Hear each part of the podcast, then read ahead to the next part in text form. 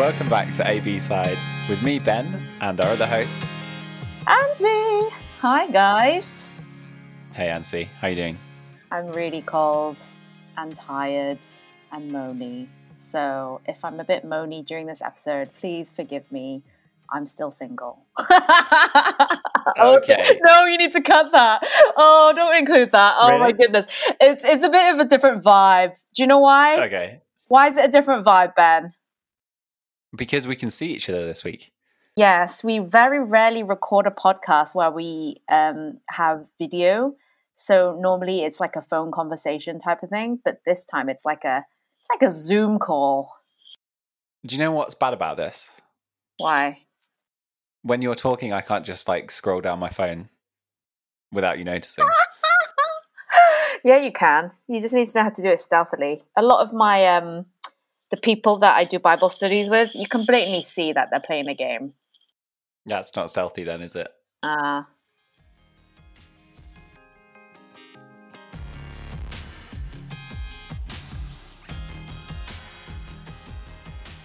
So, what are we doing this week? We are on part three. Well, kind of episode two, part two. Well, No, it's a bit is- complicated. This What- is what this is part then? three and a half. Is it three and a uh, half? No. Yeah, yeah, yeah. Why is it half? Surely part one was part one. Then there was part one point Oh, yes, five, and yeah, so you're right. Episode part two. No. Are we This just is- gonna we're gonna start with the disagreement? We should. No, it's just episode three. Oh, anyway, so whatever it is, however you label it, Ben, because I have no control over labeling these things, we are continuing on with our conversation about relationships, primarily focusing on this M word marriage.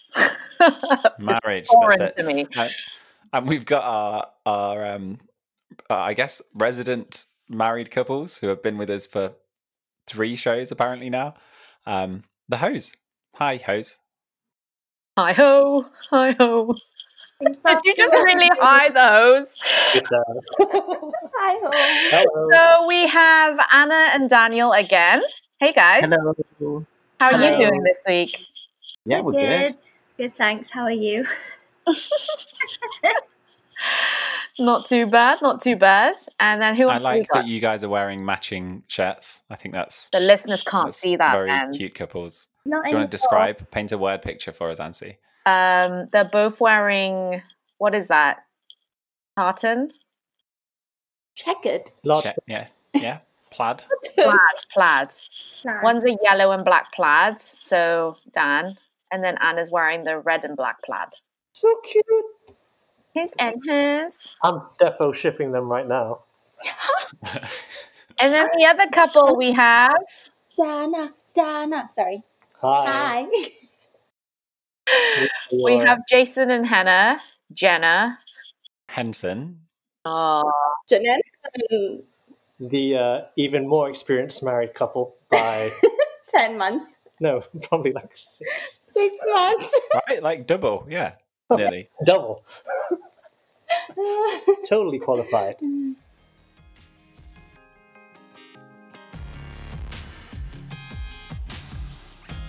So Ben, what's our starter question for them? Okay, I want to know who said "I love you" first. Let's start with uh, Daniel and Anna. I actually tried to find the answer by looking through um, our past Facebook Messenger messages. and I just found like me a message from me to Daniel saying I love Jacques Cousteau. And I was like, who's that? I think that's from Friends. But I didn't find the answer. But I think we remember, right? I think I said I love you Yeah. first. Yeah. I think he said it first. At what point in your relationship did you say it? As soon as we started dating, I think. Or maybe a bit before. No, after no, we started after. dating. It's like straight away after. It's pretty soon. pretty soon. Yeah. He's a keen bean. Yeah. Yeah. Well, what can I say? All right, Jason and Hannah. What about you? Uh, neither actually. So You've never said it. we said it at the altar. I'm just kidding. Yeah. No, so Jason Jason's first confession to me was uh I know you love me. well more like I know you like me. And I was like, why do you say that? Because, because I already knew that. yeah. I was just like, that's really big headed of you. It's just unagi. W- was that an effective pickup line? It worked. We are here today. Um, I wouldn't recommend saying it in general. Um,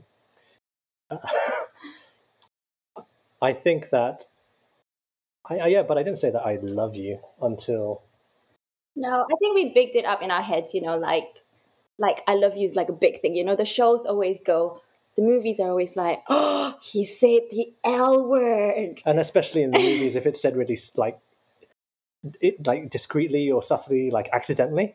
Um, but I have to say that for us, it was definitely a little bit more meant.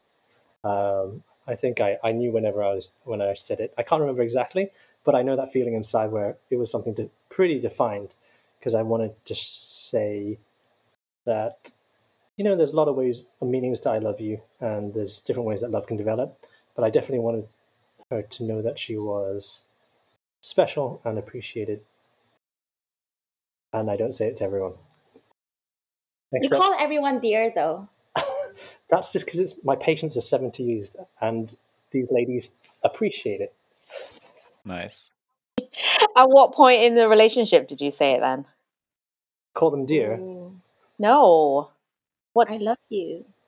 Oh, probably when we were dating. Yeah. I don't know if we said it when I think we said it after we became official. Yeah, definitely.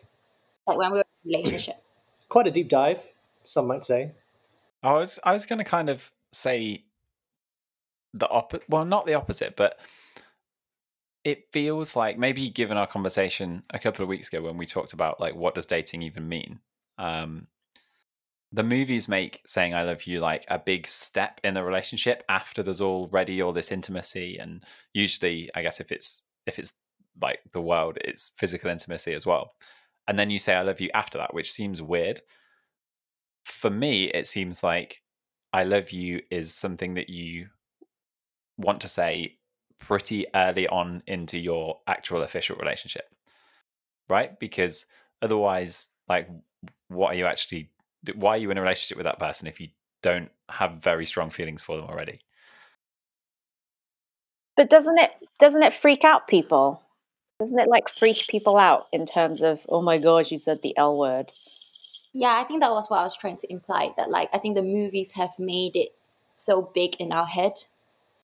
It's almost like it's become such a as if like, you know, being physically intimate comes before, oh my goodness, the hour is more than being being physically intimate. Which shouldn't be the case. But what's the difference between saying to someone I like you and I love you? What's the di- like what's the difference there? I?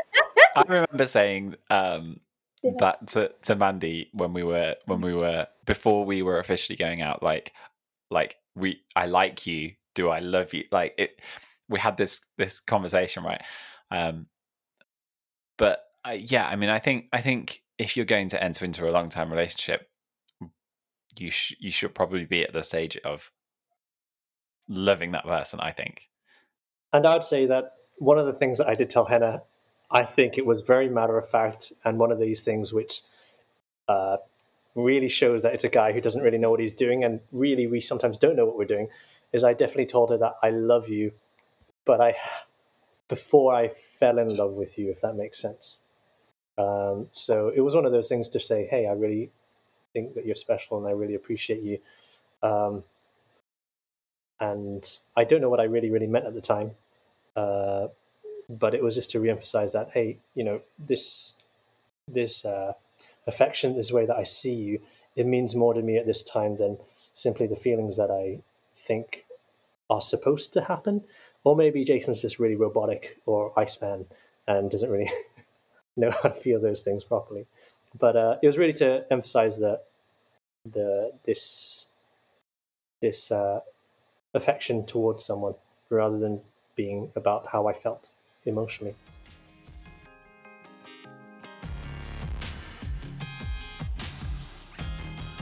Okay, so this episode is uh, primarily focusing about marriage.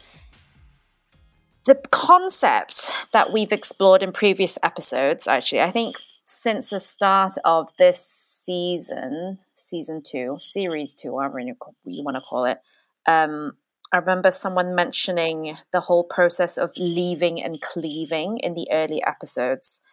So, marriage is usually described as leaving and cleaving. Do you think, for you guys as couples now, married couples, do you think you've truly left and have you truly, like, are you truly cleaving with your spouse?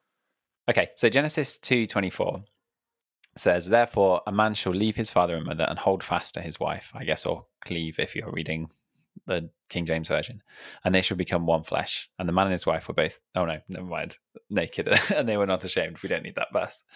My question to the couples was um, Do you think you have truly left your family, your parents primarily?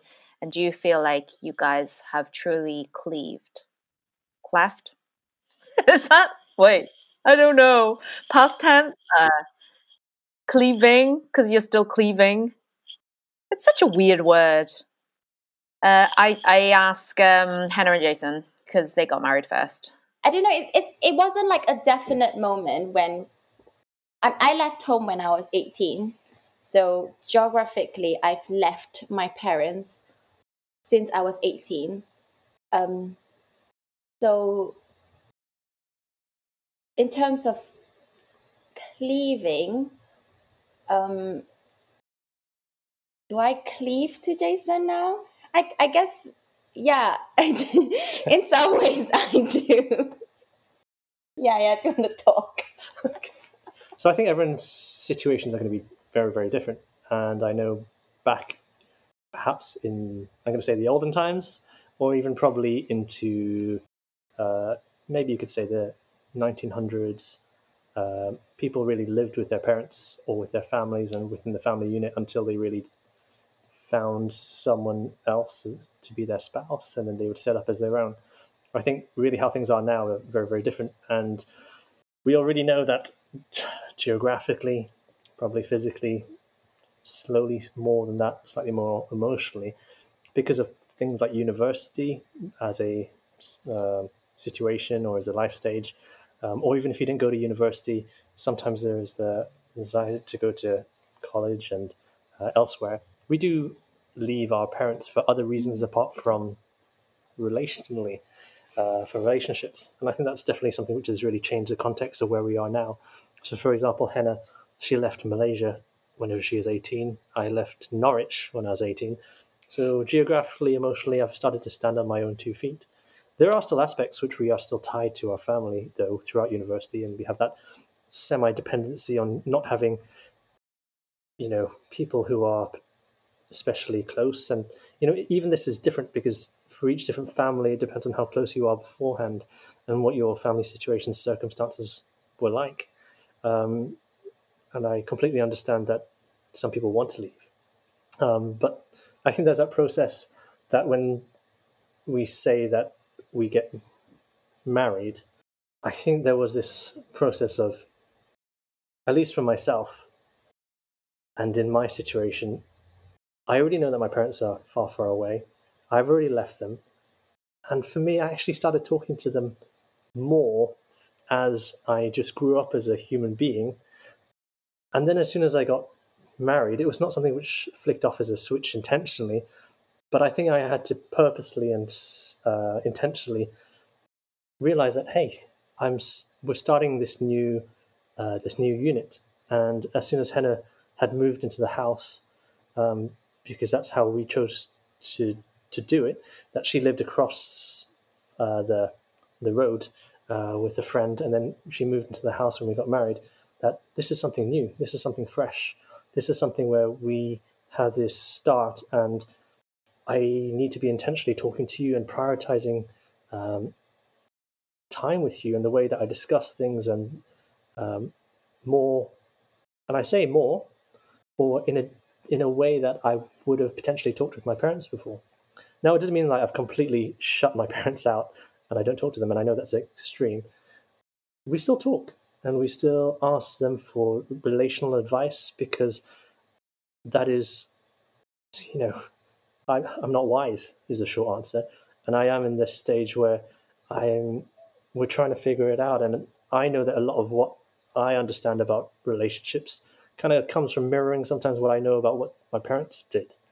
Um, and if not, then I'll look at it in terms of what the Bible tells me about relationships or what I see in other people in the church. And all that influences us. Um, but in this kind of context, I've already left my parents a long time ago, and it comes to this place of I need to really attach to Henna in that place of, hey, now we are one unit, and there is this place of this household, and what's my role in this as the head of the household, and what's our role alongside God um, in this. I'm going to drop the cord, you know, this this cord of three. Yeah. Yeah, that's cool. Uh, Daniel and Anna, you got anything to add? Uh, not much to add, really. I think I took this question in terms of now that we're married, how much influence do our families have in our lives? And I think, as Jason hinted, we still ask for and look out for our parents' advice and our family's advice. But I guess the change is that the final decisions are sort of made between us and God. And I think that's something that has changed with marriage because I think before both of us would put a lot of weight in what our families would say and sort of consider it quite separately until uh, we got married. And I think there was a shift in sort of decision making and how we just think through things. Um, yeah. Yeah, I would say like actually even I, I thought about it even slightly different from that as well in terms of um for me it was uh who like who's going to be the first port of call in terms of support systems um and previously I guess like you would go to your family you would ask your mom and dad you know for advice if you ever had any issues or uh you would confide in them or or your siblings but when you get married it's it's your partner, right? Your your wife or your husband. They're your first port of call, apart from God, obviously. Um, they're going to be the person that you talk to most, um, and then after that, uh, it, when it comes to, I guess, talking to family, um, you guys are going as yeah together as a unit to ask for advice from your family rather than it being as individuals. Yeah, and then I guess at that point it's it is advice rather than maybe um like submitting to your your parents' decisions in in whatever it is.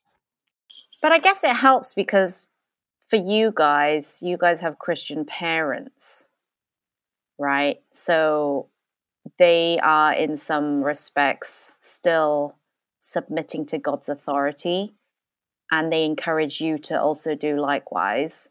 And there's a lot of um, like you can reason and you can pray and you can that you're on the same team basically.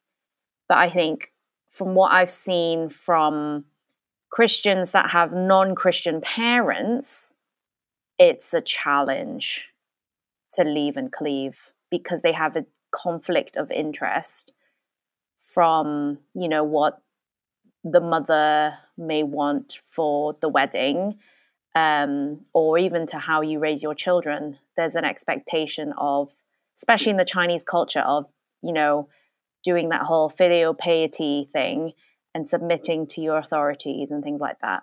Because in a chinese setting um, you do. You have to literally put your family first. But in this setting for you guys you guys know that you know you submit to god first and then you are one flesh and you work things through as a couple um, and then you turn to your family. So it's different.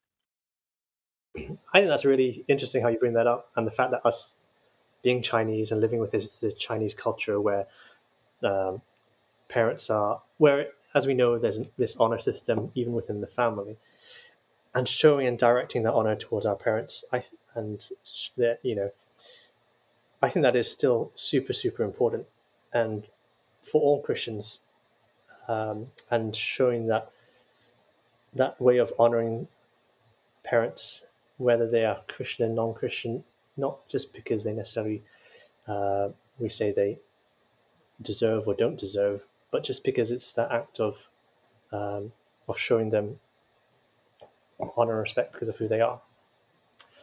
Um, I think when it comes down to the leave, that's where even more so. I think it's super important to know how to set those boundaries. Could I say uh, with with parents? It's not something that I think that we or I can imagine having a discussion with my parents about. But I can also imagine that if my parents lived around the corner, and if I did have children and they there were tensions, I can imagine also having to have talks with them and really discussing it also with my wife. And these tough talks are really, really tough. Um, trying to navigate them, but about where leaving and cleaving really, really matters. Um, you know, as with marriage and with any thing which in God's eyes and in the Bible is supposed to reflect how the union of Christ with his bride I think that's where it's super important where we realize what it really, really means. Because this marriage is meant to reflect so much of that, what leave and cleave means to set all things, regardless whether they are sometimes seen and perceived as good or bad, to set those things apart and really be cleaving to Christ. And I think that's where in this union that we have now, we have to really, really chase after those things which are which are Christ-like as such. Yeah. Uh, I didn't really read this passage as a command, more of just a like that's the way that that things are. You know, in Genesis, um, it's just talking about Eve being created, and then then that's where the the verse comes in. For this reason, she's been taken from Adam's rib. For this reason, they'll be joined together as one flesh. So I, I didn't really see it as a command to Christians that we are to sort of abandon our families, more than or our parents more than just like this is what happens when there is a, a union you formed something new and i don't think that means that you are rejecting or kicking out your your parents it just means that that you now have a, a new kind of nucleus for for for your family um so yeah, so I'm not sure if I see a a, a contradiction or a, a, a, difficulty with non-Christian parents. Um, although th- there's definitely couples I know who maybe struggle with having too much of their parents involved in their relationship or in their families if they've got kids. Um, but I don't know if that's a, a specifically a Christian thing or if that's just down to individual relationships.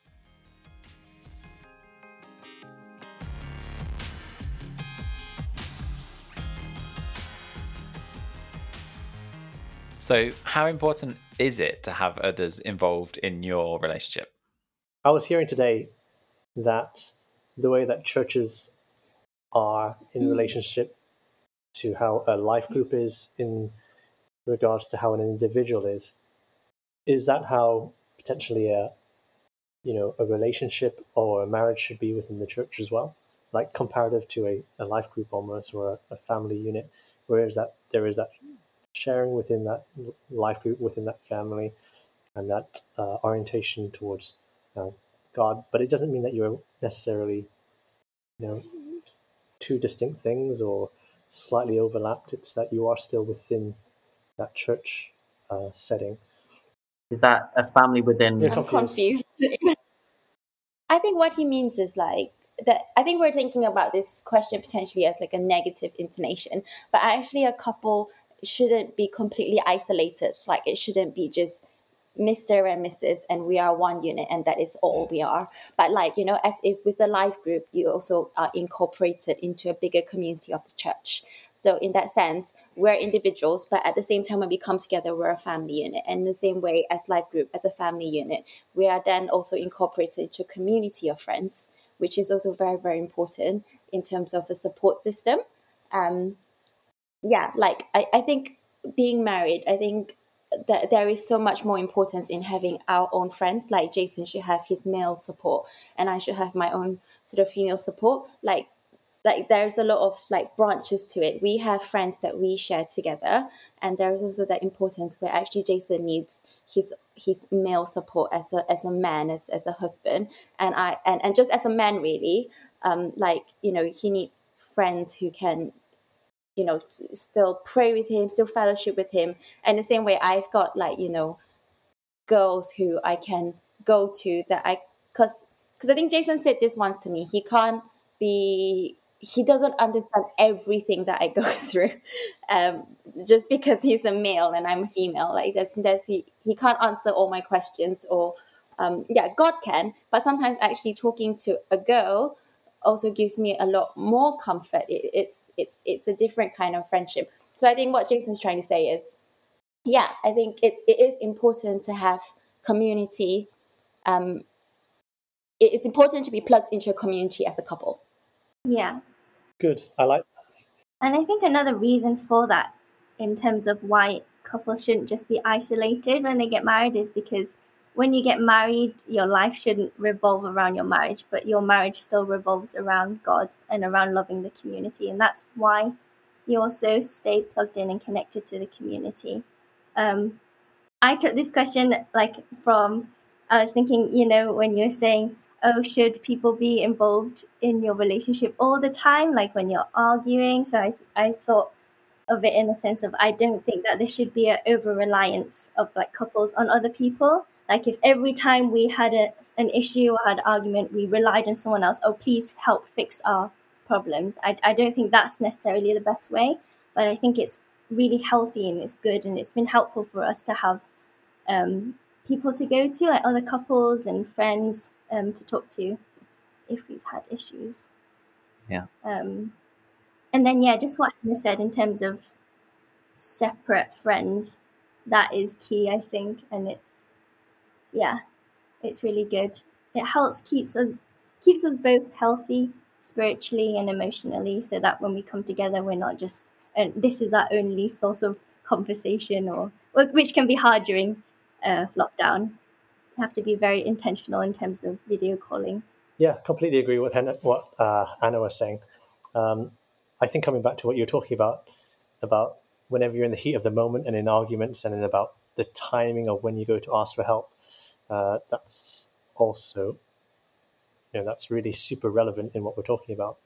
And whether as soon as you start tripping on over the first hurdle whether both of you individually or whether together go to find someone for help um, is sometimes useful but not always useful. I think for hannah and i we had the benefit of having marriage counseling to a degree beforehand to really talk through some of our issues. And I'd, that's something i would definitely recommend or at least a marriage course, because it helped us to understand how we were fighting, why we were fighting, some of the issues which come up over and over again as core and central issues, and allows us thereafter in marriage to work some of those things out for ourselves. Now, it would be super, super easy to go back to find those uh, that same couple to ask them to help us walk through every single argument but actually, at the same time, I think they've given us keys to now in our marriage to help to unlock things. If we didn't have those that time and space and counseling from beforehand, which is this community, um, now I'd probably be saying, man, we'd be struggling so much. And I know that in the first year of marriage, so many people do struggle.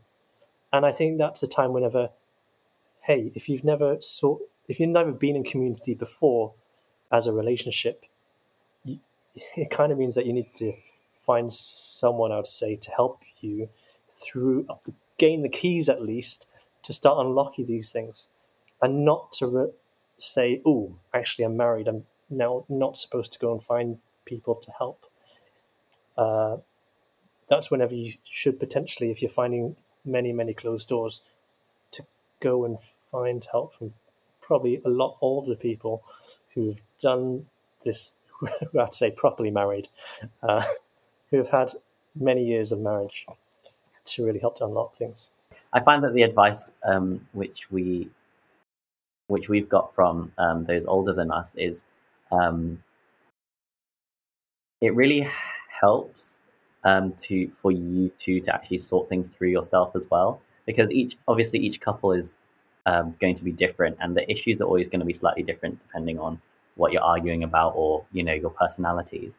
But it's that it's the wisdom which is timeless, I guess, in terms of you know how to um, how and when the best time to communicate is, and um, just having sometimes even having someone um, someone there to mediate. I guess what you, you guys are saying to each other can can help, especially if it's super heated. It and it's not about like distilling like here are my five top tips for marriage. Like I don't think because every I, like you said, Dan, every everyone experiences different different areas of friction and um so it's more i guess having having someone listen to what's going on because even though everyone has different situations there will still be elements of realization of oh i see what's going on there i guess it's all i guess i'm thinking about it now and i'm like yeah 90% of it is communication like right like you're saying one thing but they mean something else Right.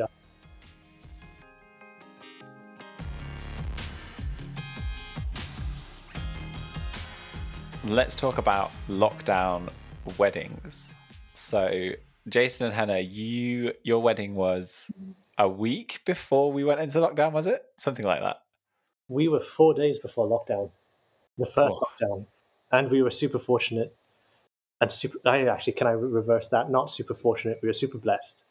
Christian. Haha, super Christian. Peace sign. Uh, we were super blessed to be able to. Auntie shaking her head. You can scratch that. Hashtag that I'm a Christian. I need to say Christian things. Fortunate is not a thing. Luck is not a thing. Bless is a thing. Sorry, guys. Behind me, Satan. Who can find a virtuous woman for a price as far of beauties? uh, so yeah, we got we got married four days before lockdown. We were super blessed um, because that really allowed the two of us to spend this time in lockdown. Um, but I would say second blessing is that both of us had work, so we weren't both at home all the time. So God knew exactly what we needed and what we Oh, yeah. what we really needed. Um, but it was we were super blessed because we had everyone who we wanted to come plus more come, and we were super blessed that in the end, even though we had to, some people couldn't come. We had people in the church who, at the last second, would be like, "Yeah, would love to come," um, and that is something which really speaks of our body of the church because it shows that man they just want to come and celebrate and support and just have a have a good time um, without feeling that element of pride. And that's where I was super glad to have those people come at last moment. So yeah that was our kind of where we were with with wedding stuff You said bless three times. Well done, Christian. are you for me or against me Okay, God is for you, Jason. I'm super christian All these Christian cliches. Okay. um, and then Daniel and Anna, so you you got married in just just before lockdown two, right? Or was it in lockdown two? It was sort of during lockdown. So our wedding went from we planned for 150, then it went to 30, and then it went down to 15.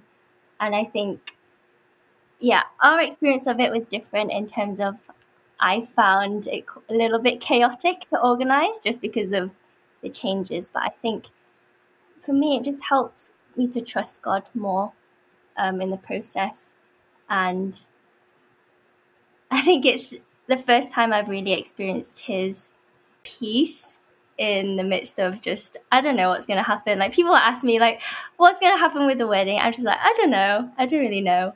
But I was okay with it inside. And actually one thing I just wanted to share, which was quite cool, was um, couples that I didn't usually speak to who were thinking about getting married or thinking about planning their wedding, they would sort of message me um, who, yeah, through social media, and they'd be like, "Hey, um, lockdown's happening. What are you guys doing? Uh, I don't know what to do. What do you think about this? And actually, it sparked a lot of conversation about marriage and actually our priorities about marriage as a society. And so for us, it was that journey of distilling things down to okay, what really matters for us, um, what really matters in marriage, actually. And yeah, so that was quite cool. I think Daniel wants to elaborate. Yeah, so uh, uh, on my side, uh, in terms of um, planning a lockdown wedding, it was really chaotic. Um, so we planned for 150, and then about it was about a month before the wedding that it went down to 30 people the government allowed, and then it was about two weeks before the wedding that we were only allowed 15 people, and then that was like scrambling around like oh does that include the videographer? Does that include the photographer? Does that include, you know, the rev- the reverend or the uh, the pastor who's marrying you? And so it was all of those rules and uh, a lot of changes, obviously, to your ceremony, to your reception. Are you going to keep on going with the reception or not?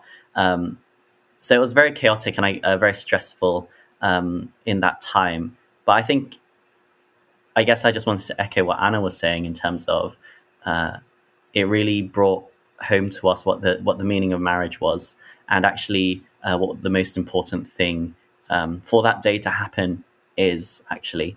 And um, I guess maybe in part God was saying to us, you know, it's not about how many people, it's not about the show, it's about between you, Anna, and God, and the your the people closest to you, I guess, who are going to support you through throughout your wedding. Um, and so, actually, my advice for lockdown weddings would just be to really see if you can distill your wedding down to the people who you, who are like must must be there. Um, and to be fair, like that does change from culture to culture.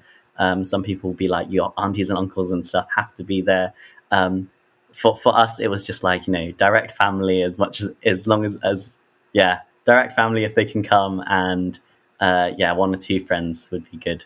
Um, yeah, and so that's what we that's what we did, and it was a great great day. Yeah, it was a great day, but it was really tough, and I think the toughest thing about it for both of us, I don't think was anything to do with the friends or the party. I think it was having those conversations with family, like like cousins of ours, aunties and uncles, like, I'm sorry you didn't, you know, we only have 15 spots, or just things that happened, which, uh, yeah, meant that we couldn't have everyone we wanted there. But I think it was still a really nice day. And yeah, I don't know. I guess we're one of the few people who, who've had like a small wedding with 15 people. And there's, there's conversations and games that can only happen with like the dynamic of 15 people like the private jokes that we had. So I guess it was special in its own way. Um, and I think, yeah, it's just what happened. It, it was what it was. Um, but I really appreciated when we went on our honeymoon, just like rested for four days, because I think all that stress had just been building up for months and months and months. It was just so nice to just, mm. yeah, relax. Yeah. Yeah, I can imagine. Uh, did you guys ever consider postponing the wedding at any point? I think we considered postponing it when it went from like just no restrictions down to 30.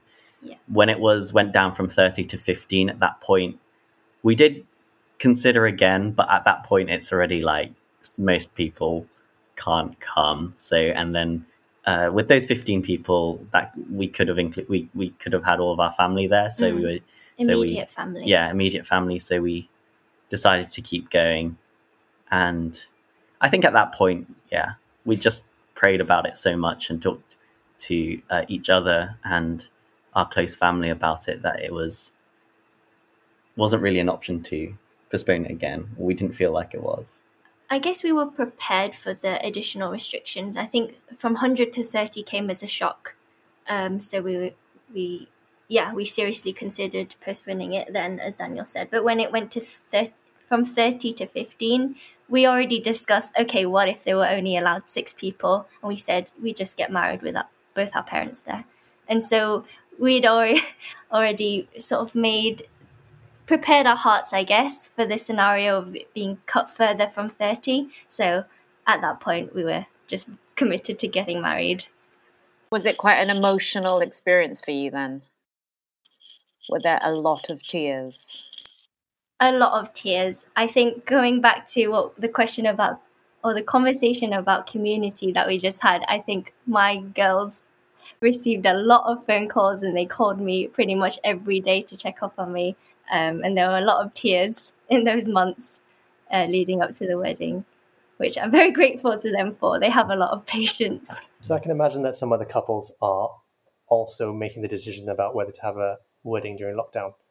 Do you have any regrets at all? No. No. Um, no, no regrets. But I would say to people who are thinking of a lockdown wedding to really decide what I think, as as Daniel would word it, the essentials are for the day to go ahead.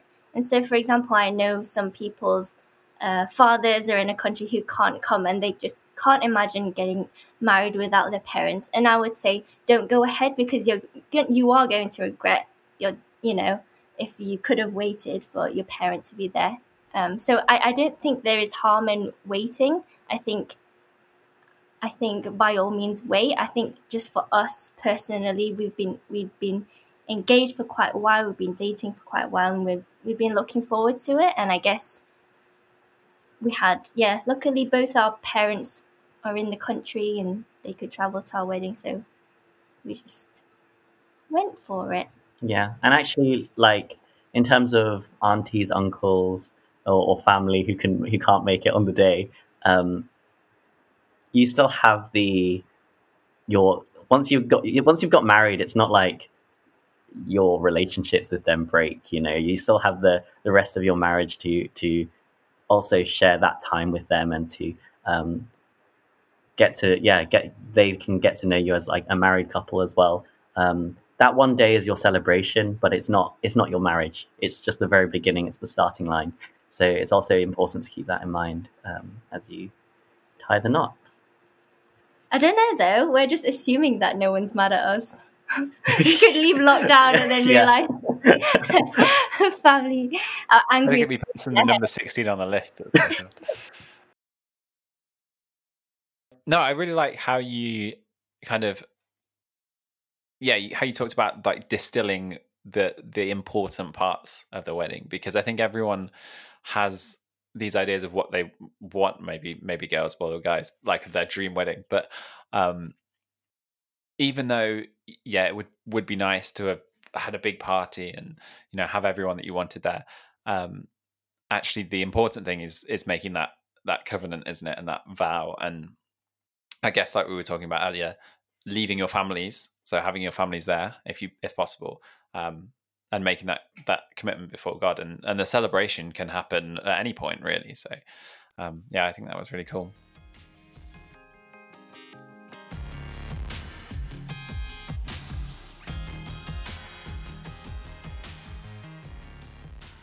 So, in preparation of the wedding, did you find yourself having okay, lockdown aside, I'm talking like your emotional internal fears. Did you have pre-wedding pre-wedding jitters or, you know, fears for the wedding night and things like that?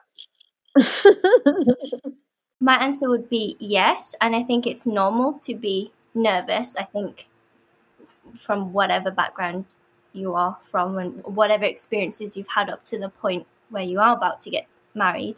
Um, the thing which was helpful for me is that I talked to uh, women who I were I was close to, who were already married, and just had honest conversations with them um, about it. And they actually offered a lot of reassurance and a lot of encouragement, and I think that helped to put my mind at ease.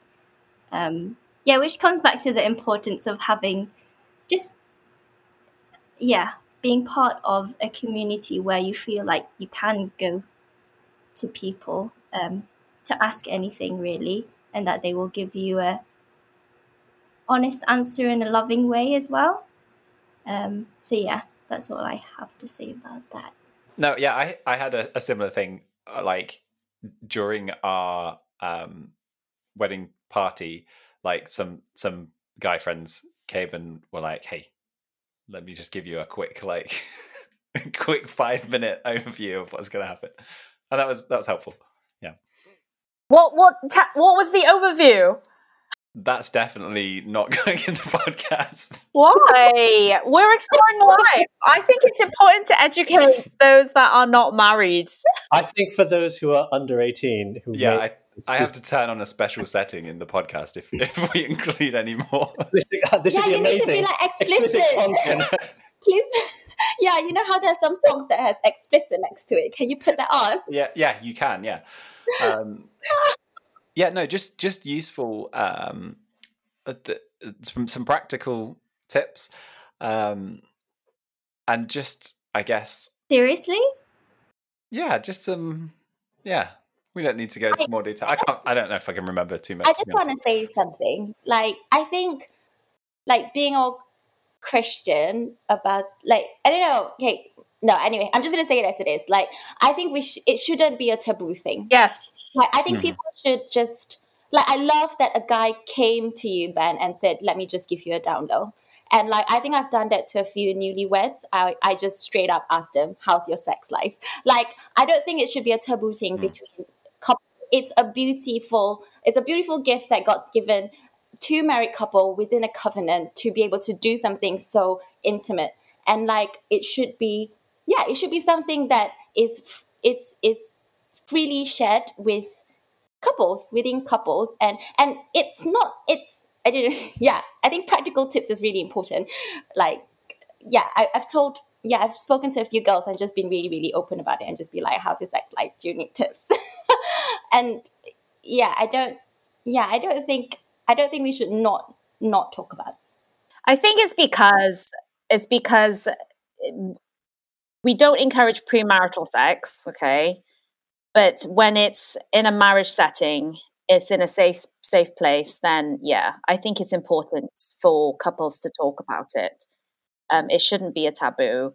Um, like there is no because once it's a taboo, you know, you're not gonna be able to you know share life and you're not able to help one another um but I think I agree in terms of conversations about sex shouldn't be taboo, but I think conversations about sex should be purpose driven. And I think it should be, the conversation should happen within a particular context.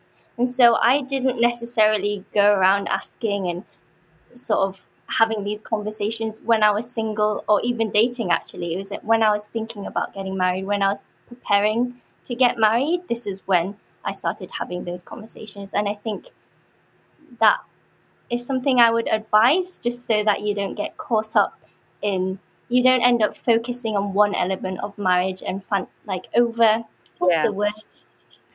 Um, glamorizing it in a way which it doesn't deserve, and actually so that you think about sex in a healthy way um, up to the point where Yeah. you're getting married. I think that's also important. at least from uh, I guess uh, my point of view um, as well in terms of the wedding night in particular, I'd say like I think it's already been mentioned, but just to sum it up, it's you know it's a safe it's a safe place between you two, and the important thing is you know to keep it fun, to keep it relaxed, and to actually enjoy each other's company after you've got married and enjoy each other after you've got married. It's it's shouldn't be something which is um, yeah, just like Anna was saying, like overly glamorized to a point where there should be pressure because it, it, it should be a joyful thing. It should be uh, a, something where you know a a husband and wife are coming into union, um, and to keep it, yeah, to keep it fun on your wedding night is is just really important. Yeah, and to just keep a healthy perspective as well. It's like this one night is not the only opportunity for you to get to know each other in that way. You have the rest of your lives to explore, and I think it's also understanding that um, if it doesn't go the way that you expect it to, that you have days and weeks and months and years um, to explore that side of marriage. but but that's the point isn't it when you get married you don't instantly become like you don't instantly know everything about your partner you're still getting to know them, and marriage is still this process of of deepening your relationship. And it's just that now there's one more dimension to doing that. Um, or it's not even there's one more dimension because I guess you can still have physical affection apart from sex before you get married. Um, so it's yeah, it's just that you're deepening that physical aspect as well as the emotional aspect. Um, so in in the same way that that I think from my own experience, I wasn't I was nervous about the wedding in general. I wasn't nervous about saying I do.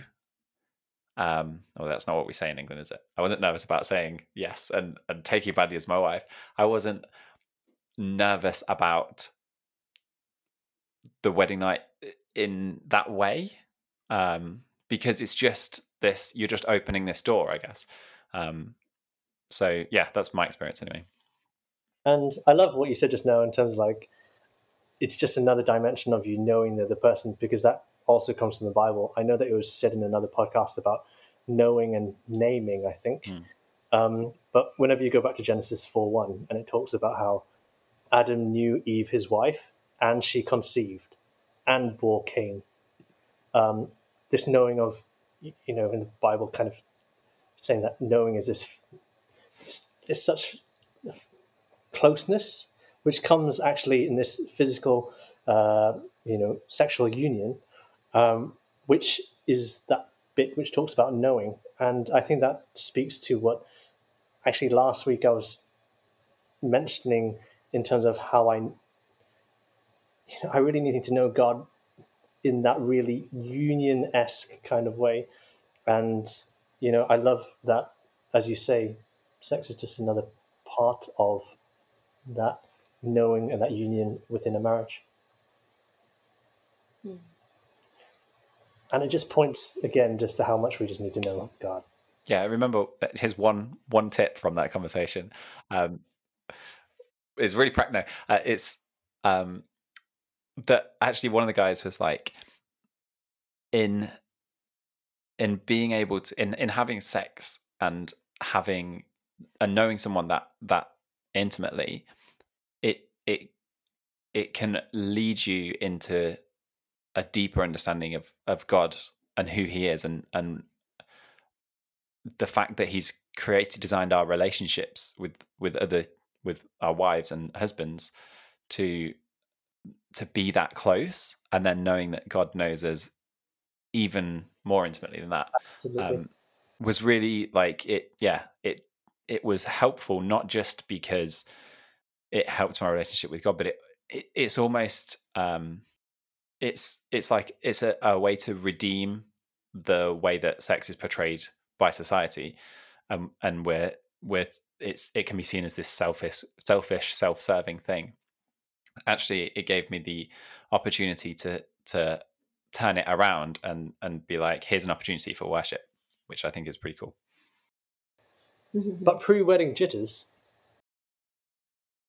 it's all about that speech it is all about that speech. yeah Even having that thought of, gosh, I hope the maid of honor speech isn't that good. Ah, sorry, I'm just talking real.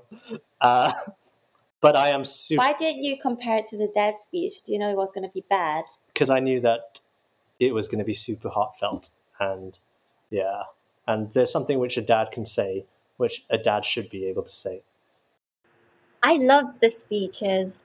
Oh, dear, it was really funny. Yeah, but I think that it, for the guy, um, the the speeches is the the pinnacle, and it's it's so stupid because it's so self centered, and uh, at the same time, it's not even about your speech; it's about the best man's speech, really. Um, uh, yours, yours is just the thank yous. Um, yeah He was so proud of it though. He was like, "Oh, I'm so glad I'm actually quite funny." please cut that bit. Please keep that in. Please, keep that in. I love it.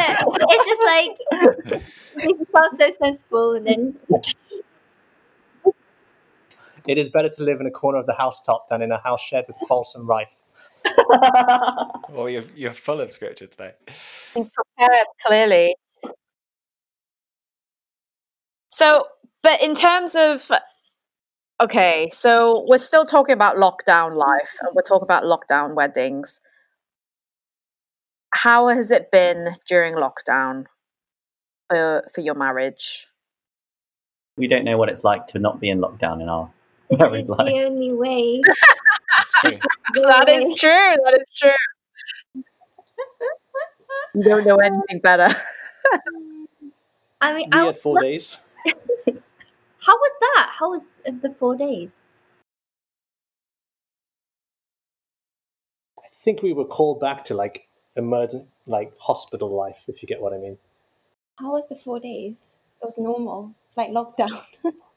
It was us gearing up for lockdown. Yeah, I mean, I guess like what what are you expected to do in those four days? I think it was very different because we had planned our going away honeymoon two weeks later. If we had planned it to go away immediately, I think it would have been a very different situation. Has it has lockdown helped your marriage or made it harder, made it worse? It's hard to know because in another universe to compare it to, that makes sense. I don't want to answer this one. I've spoken enough. I feel like it's it's going to be, eh, you know, like every. The point of marriage is that you're going through, you're facing whatever life throws at you together, and and so. It it's just another challenge, you know. It's just it's just another Mm. hurdle or difficulty that that you're figuring out how to help each other through.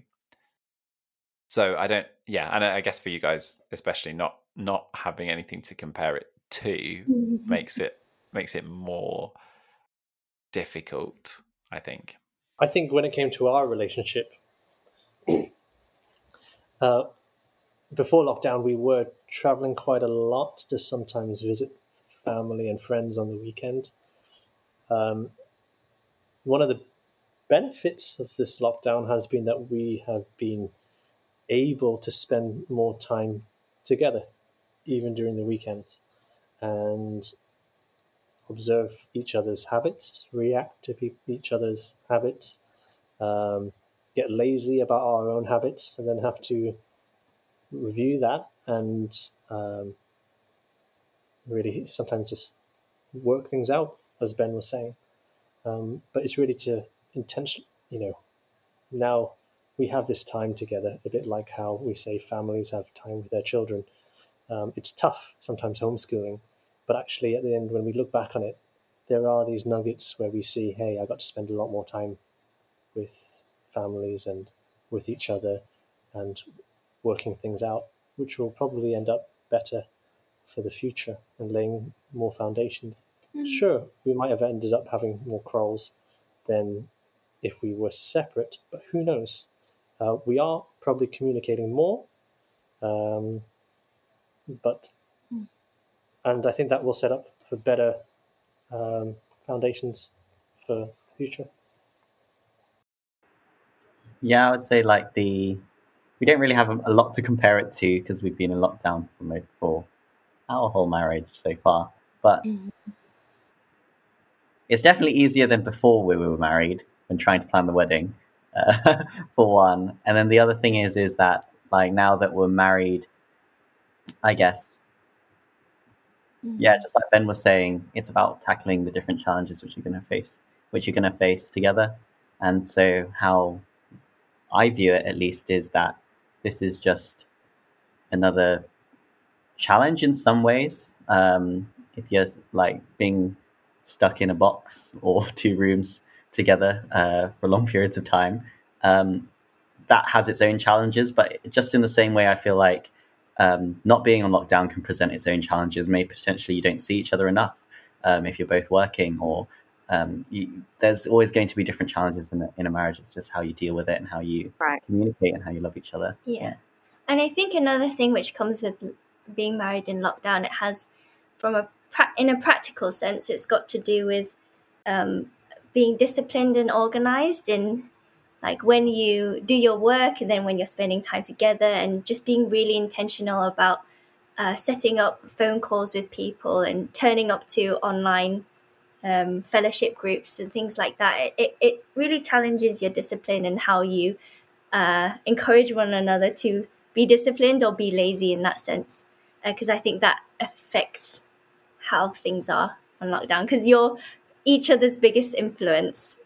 Um, so yeah, I guess it's just being mindful of like trying to help each other have good habits during lockdown. Marriage during during a pandemic. Not a lot of people can say that they got married during a pandemic. Must be so intense, right? It might be easier because we don't have anything to compare it to, though. I can imagine if we had were live, you know, living our own lives. Jason might be living his own old ways and sometimes gallivanting out and finding old, you know, friends to hang out with, and uh, having that tension between becoming responsible as a husband versus wanting to be the old person that he was before. Do you miss being a bachelor, boys? No. No. No. I was just saying uh, that I love not having to think about relationship question mark stuff. That's not really explaining it very well. I love being in a relationship now. Um, I think there is this chapter or these questions which played on my mind probably because relationships really meant something to me either subconsciously or had carried this weight and this idea of who where when question mark romanticizing which i can put into a bag and put down and maybe it's something that I should have worked out beforehand, you know, as in my identity with Christ. But actually, coming to this relationship has meant that I've been able to put something down and actually focus on things, other things now, is what I'm trying to say in short. It may not be the most politically correct way of putting it, um, but that's just been my experience from getting married and making that vow and that covenant of, okay, so there's no looking out anymore. Mm. There's this, hey, now I can actually kind of think about what Henna and I are going to do. And I know that so many single people are already able to achieve that. And that's where it really shows maybe a, uh, a crack or a fault in myself and how I view things, which didn't allow me to, to do that. Girls, do you miss not being a wife? Being a spinster? Is that the word? No, sounds, not, sounds not the so, word um, spinster, a hen. Yeah.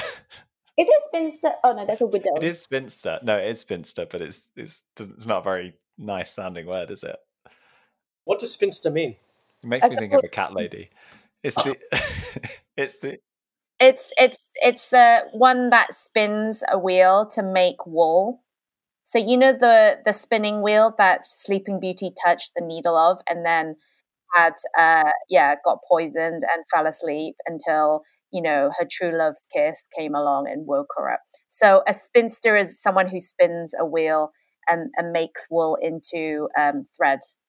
Okay, and and so but traditionally it's just basically the word means in old English terms someone, a female who has is not married. That's all it is. And even on your marriage, yeah, it's like bachelor. Yeah, like bachelor, the equivalent of bachelor. So, anyway, so do do girls miss not being like pre pre wives? Do you miss that life, the single life? Uh, do I miss it?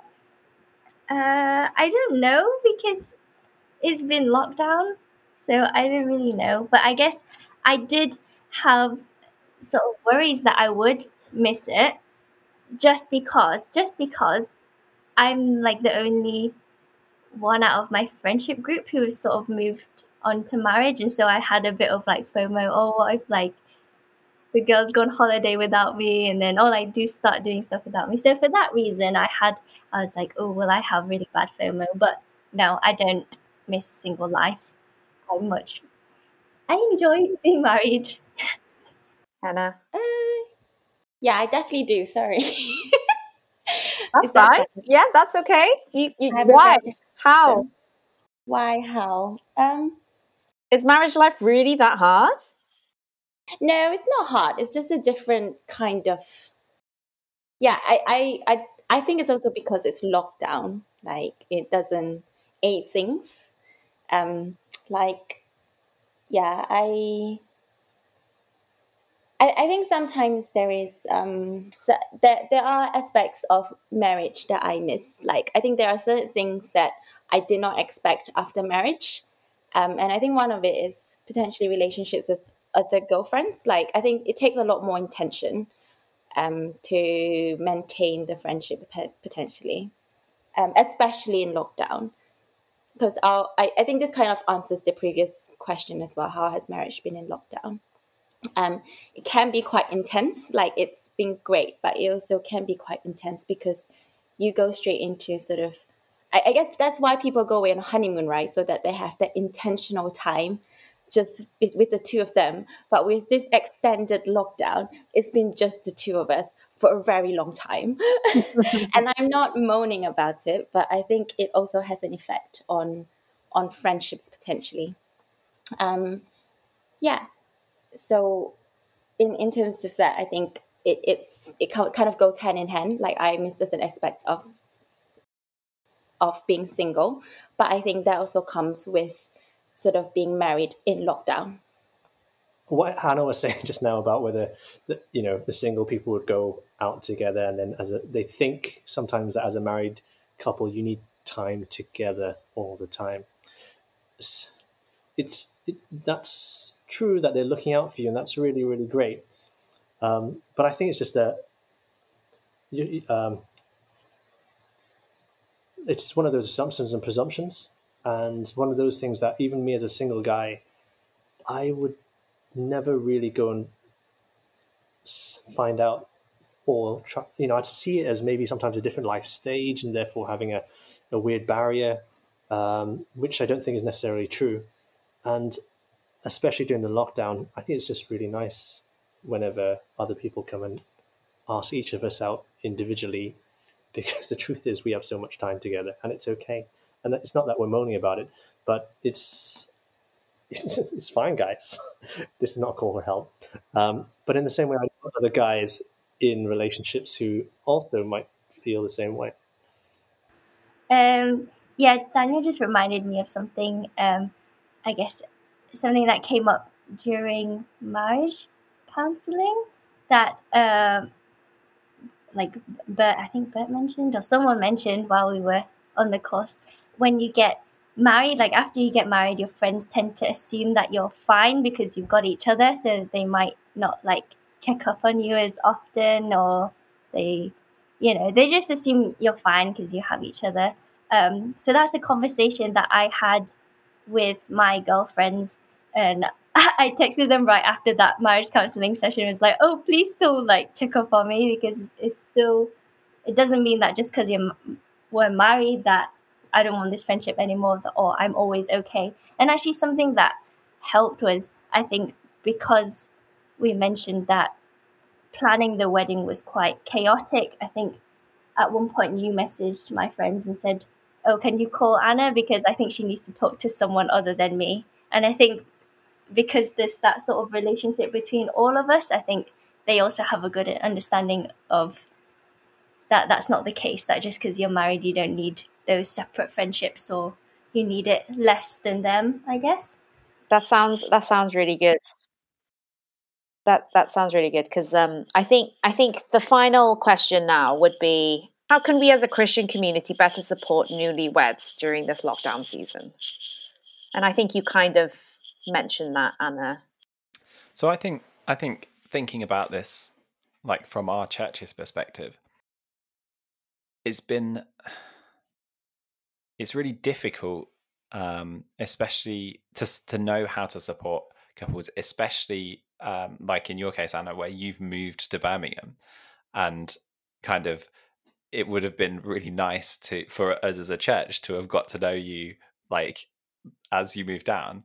And i guess maybe we have a bit but it feels like there's it's hard to know what's going on in everyone's lives because we're not spending time with each other right like we're not we're not able to naturally kind of just be around each other and and be able to have those those spontaneous conversations.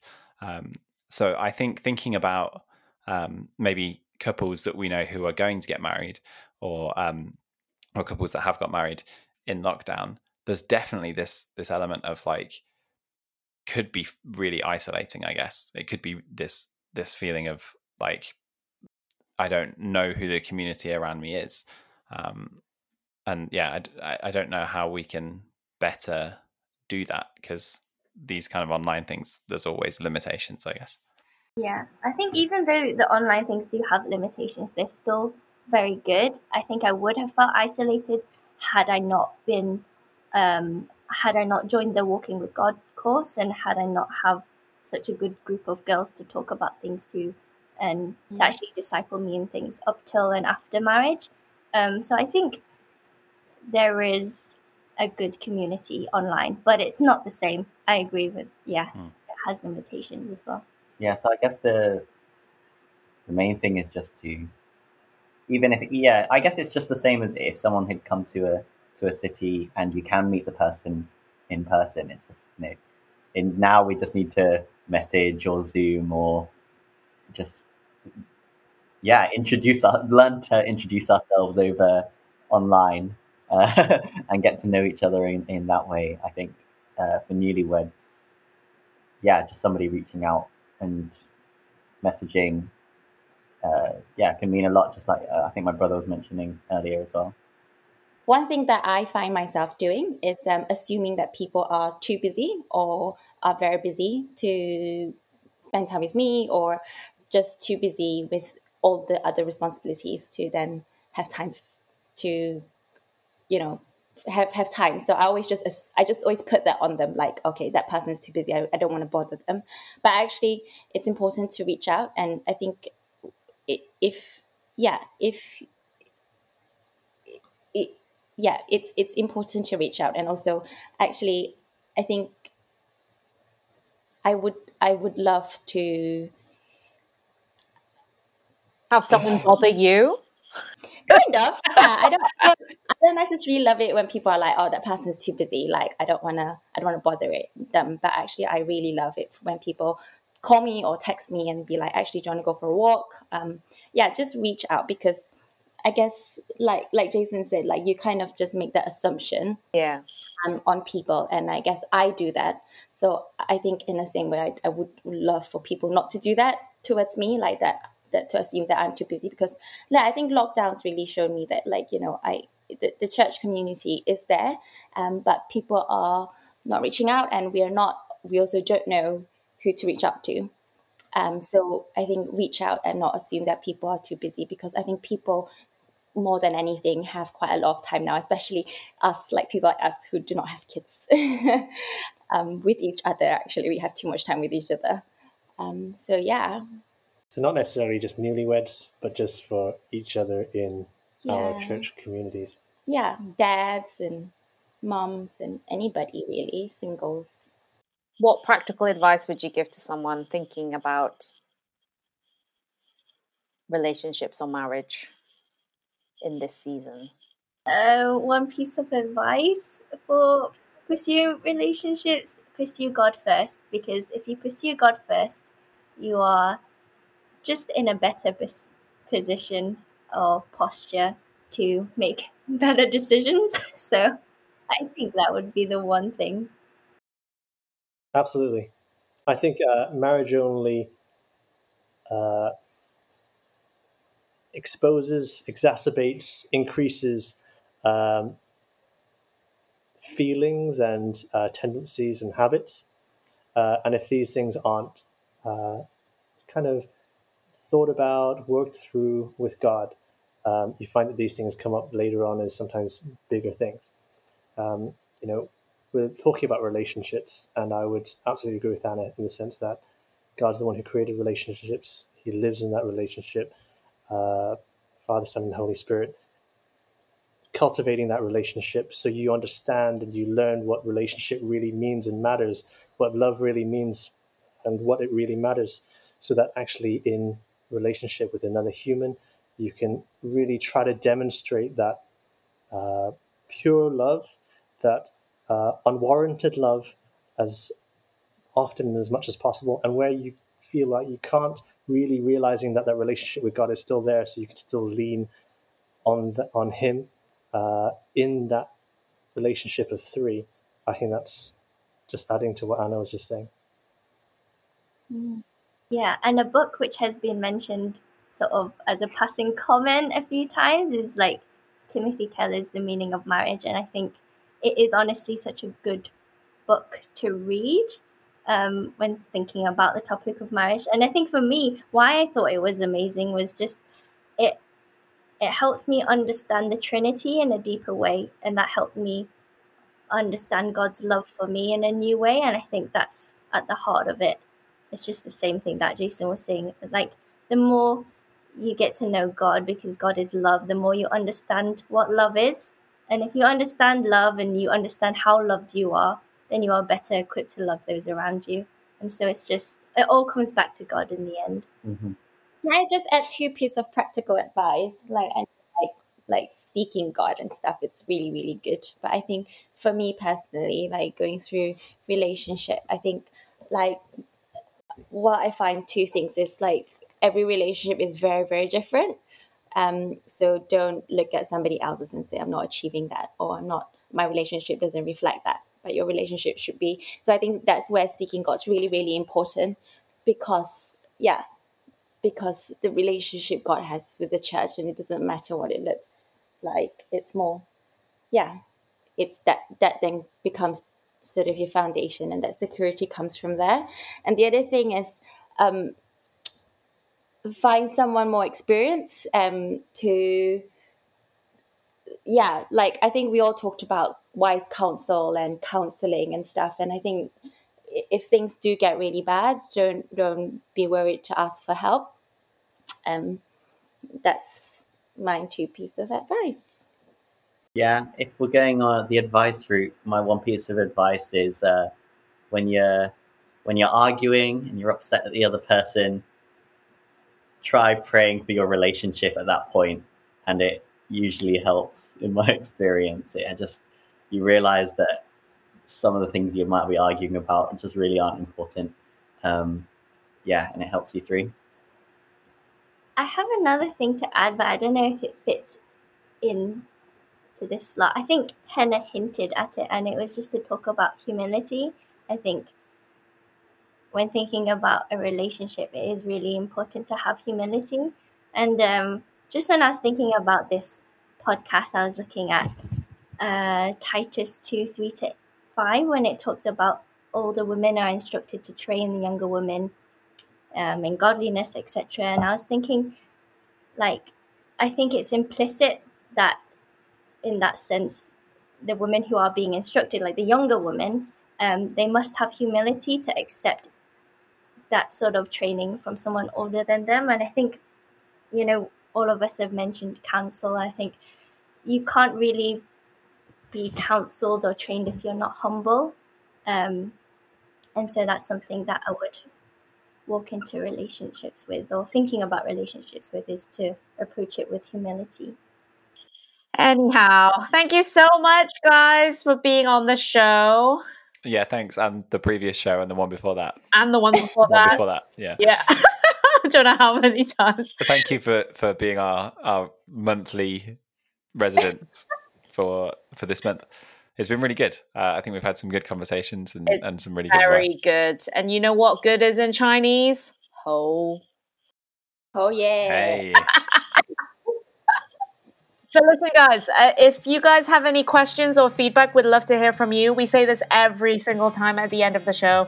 We don't actually receive much uh, feedback, so We'd love to have your voice, so it's not just us speaking or our um, guest speakers. Um, so come and send us a message. Let us know what you think of the show so far. And if you have any questions, please send us our way. Where to, Ben? Where?